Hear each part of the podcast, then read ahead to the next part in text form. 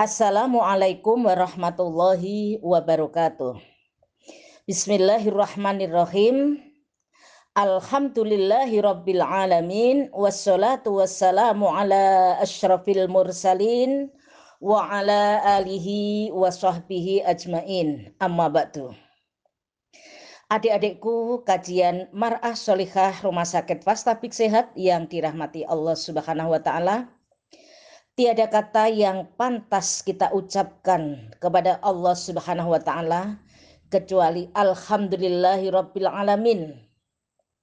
Semua ini adalah merupakan nikmat dari Allah Subhanahu wa taala yang telah diberikan kepada kita semuanya. Salawat salam semoga tetap tercurah pada junjungan Nabi Agung Muhammad Sallallahu Alaihi Wasallam. Adik-adikku yang dirahmati Allah, pada kesempatan yang berbahagia ini saya akan memberikan tausiah dengan tema bekal agar keluarga kita terjaga dari api neraka.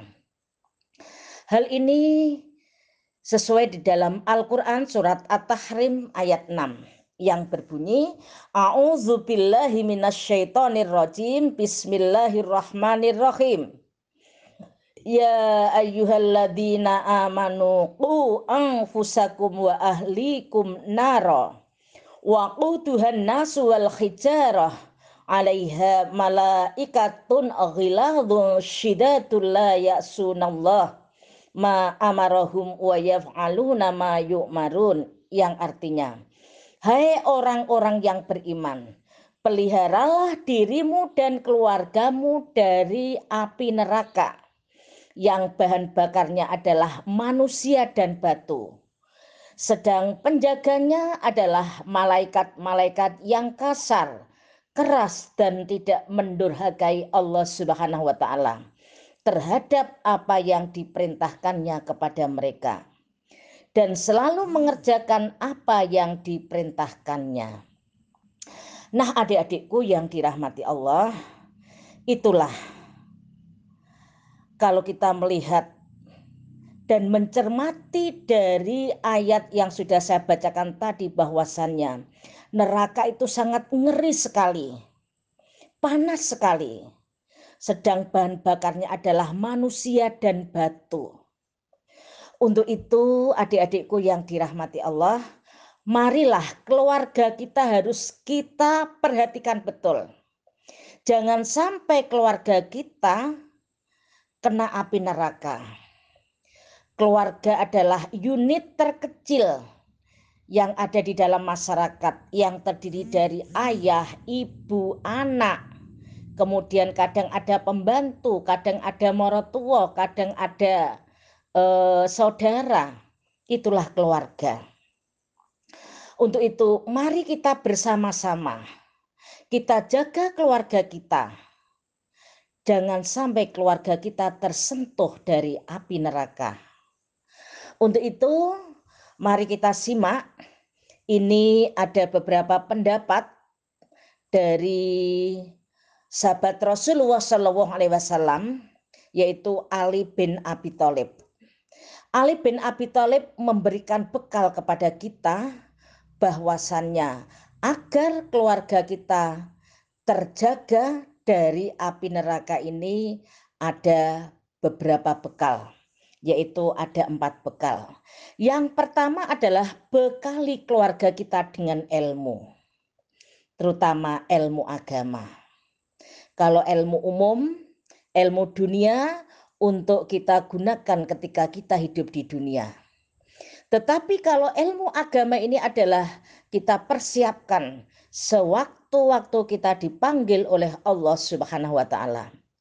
Dipanggil oleh Allah tidak mengenal waktu, tidak mengenal umur, tidak mengenal usia, tidak mengenal tahun, tidak mengenal bulan, tidak mengenal jabatan, tidak mengenal cantik, tidak mengenal jelek, tidak mengenal ganteng, semuanya itu kalau sudah waktunya akan dipanggil oleh Allah Subhanahu wa taala.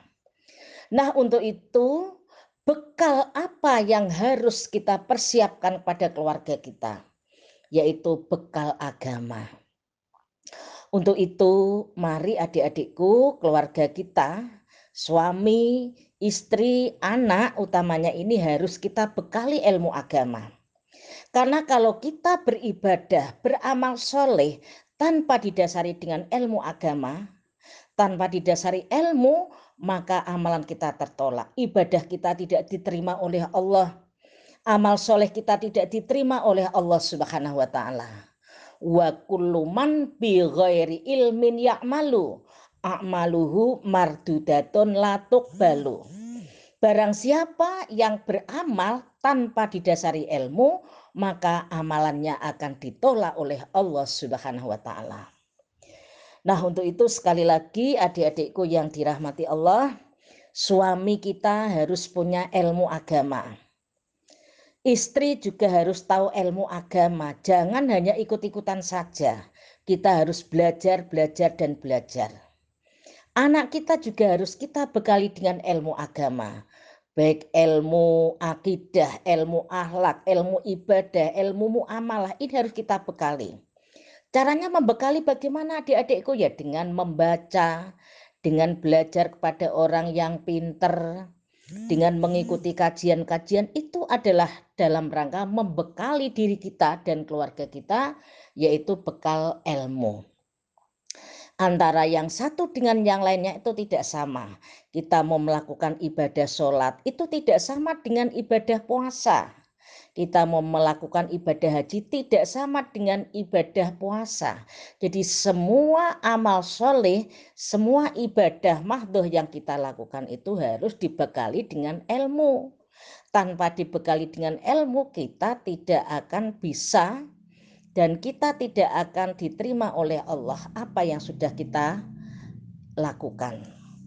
Kemudian yang kedua, membimbing keluarga menjadi pribadi yang berakhlak mulia. Yang namanya akhlak itu sangat penting.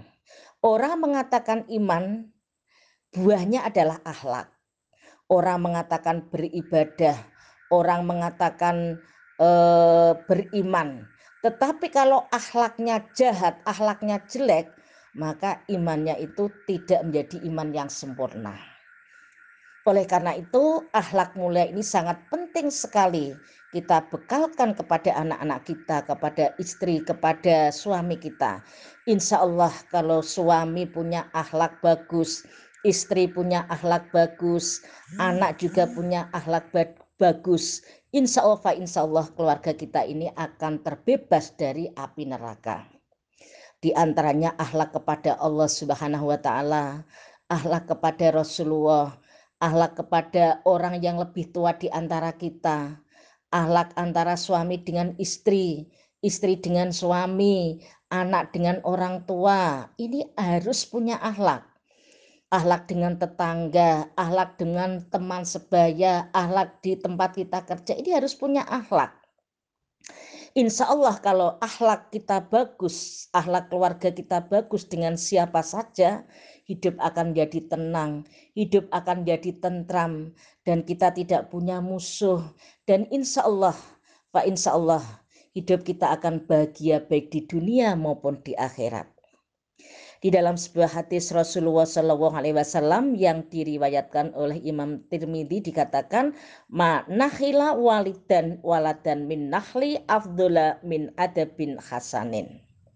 Tidak ada suatu pemberian seorang ayah pada anaknya yang lebih utama daripada akhlak yang baik. Nah, saudara-saudaraku, adik-adikku yang dirahmati Allah Subhanahu wa taala, jadi akhlak yang mulia ini sangat penting sekali. Apalagi di era digital ini, banyak sekali akhlak ini kurang diperhatikan sehingga tidak ada unggah-ungguh antara anak pada orang tua, uh, antara yang satu dengan yang lainnya ini tidak ada unggah-ungguh. Nah, insya Allah dengan bekal akhlak yang mulia ini, keluarga kita akan menjadi keluarga yang baik dan insya Allah terjaga dari api neraka. Kemudian yang ketiga adalah menjaga keluarga untuk selalu takwa pada Allah Subhanahu wa taala dengan jalan memurnikan tauhid dan dengan jalan melaksanakan ibadah sholat dengan rutin, dengan uh, istiqomah. Di dalam Al-Quran surat Luqman ayat 13 disebutkan, Ya bunayya tusyrik billah inna syirka la zulmun azim. Ketika Luqman memberikan wejangan kepada anaknya, Lukman wanti-wanti kepada anaknya, wahai anakku, ya bunaya, wahai anakku, la tusyrik billah. Janganlah kalian menyekutukan Allah Subhanahu wa taala. Inna syirka la zulmun azim. Karena sesungguhnya syirik itu adalah kezaliman yang sangat besar. Karena dengan mensyirikkan kepada Allah Subhanahu wa taala, semua ibadah yang kita lakukan akan hilang semuanya. Lahabito amalahum. Oleh karena itu sekali-kali kita jangan sampai berbuat syirik kepada Allah. Meminta kepada selain Allah. Curhat kepada selain Allah dengan tumbuhan, dengan sungai. Meminta eh, sesuatu, minta diberikan jodoh, minta diberikan harta, minta diberikan ini dan itu. Curhatnya kepada gunung, kepada lautan, kepada kuburan itu tidak boleh. Kalau kita curhat kepada siapa? Yaitu kepada Allah. Kalau kita meminta sesuatu kepada Allah. Kalau kita menyembah kepada Allah subhanahu wa ta'ala. Karena Allah ini adalah tempat kita meminta. Di dalam surat Al-Ikhlas disebutkan Allahus somad Allah tempat kita meminta. Di dalam surat Al-Fatihah juga disebutkan, Iya karena abudu iya karena stain. Hanya kepada engkau lah ya Allah saya menyembah. Dan hanya kepada engkau lah saya meminta pertolongan. Nah untuk itu adik-adikku kajian eh, Mar'ah Solehah Rumah Sakit Fastabik Sehat yang dirahmati Allah. Jangan sampai keluarga kita sekali saja syirik kepada Allah, maka semua amal soleh kita, ibadah kita ini akan hilang begitu saja. Lahabito amaluhum akan lenyap begitu saja. Tidak ada sisanya sama sekali. Adik-adikku, sahabat-sahabatku, dan saudara-saudaraku yang dirahmati Allah Subhanahu wa Ta'ala, kemudian bekal yang keempat adalah menjauhkan keluarga kita dari perbuatan maksiat perbuatan maksiat itu banyak sekali adik-adikku. Ada yang namanya riba, ada zina, ada judi, ada homer, ada sihir, mencuri dan lain sebagainya dan sebagainya. Itu adalah perbuatan yang sangat-sangat dilarang oleh Allah Subhanahu wa taala. Di samping diri kita sendiri berdampak dan juga dampak kepada masyarakat juga kepada orang lain. Untuk itu jangan sekali-kali kita melakukan riba. Kita coba-coba dengan riba. Riba itu contohnya begini adik-adik. Misalnya ada teman kita pinjam uang kepada kita. Bulin saya pinjam satu juta. Ya saya pinjami. Tapi nanti kalau kamu mengembalikan nanti harus satu juta seratus. Ya seratusnya inilah yang menjadi riba. Tetapi kalau memberikan tambahan tanpa adanya perjanjian, misalnya pinjam uang karena untuk usaha laris, maka kemudian memberikan syukurannya 100 ribu tanpa adanya perjanjian itu boleh-boleh saja, sah-sah saja. Jadi riba itu adalah tergantung akadnya, tergantung perjanjiannya. Nah insya Allah kalau kita tidak riba, insya Allah eh, rizki kita akan barokah harta kita akan barokah. Kemudian jangan sekali-kali zina juga. Karena zina itu adalah perbuatan yang sangat tercela dan sangat terhina. Ya, baik zina muson maupun zina ghairu muson. Karena kedua-duanya ini adalah sangat-sangat dilaknat oleh Allah Subhanahu wa taala. Kemudian judi, homer, sihir itu pun juga dilarang oleh Allah Subhanahu wa taala. Insya Allah Pak insya Allah dengan adanya bekal empat yang saya sampaikan tadi, insya Allah Pak insya Allah keluarga kita ini akan terjaga dari api neraka alias akan dimasukkan ke surganya Allah Subhanahu wa taala. Adik-adikku yang dirahmati Allah Subhanahu wa taala, demikian yang dapat saya sampaikan, semoga bermanfaat. Akhirul kalam billahi taufik walidayah. Assalamualaikum warahmatullahi wabarakatuh.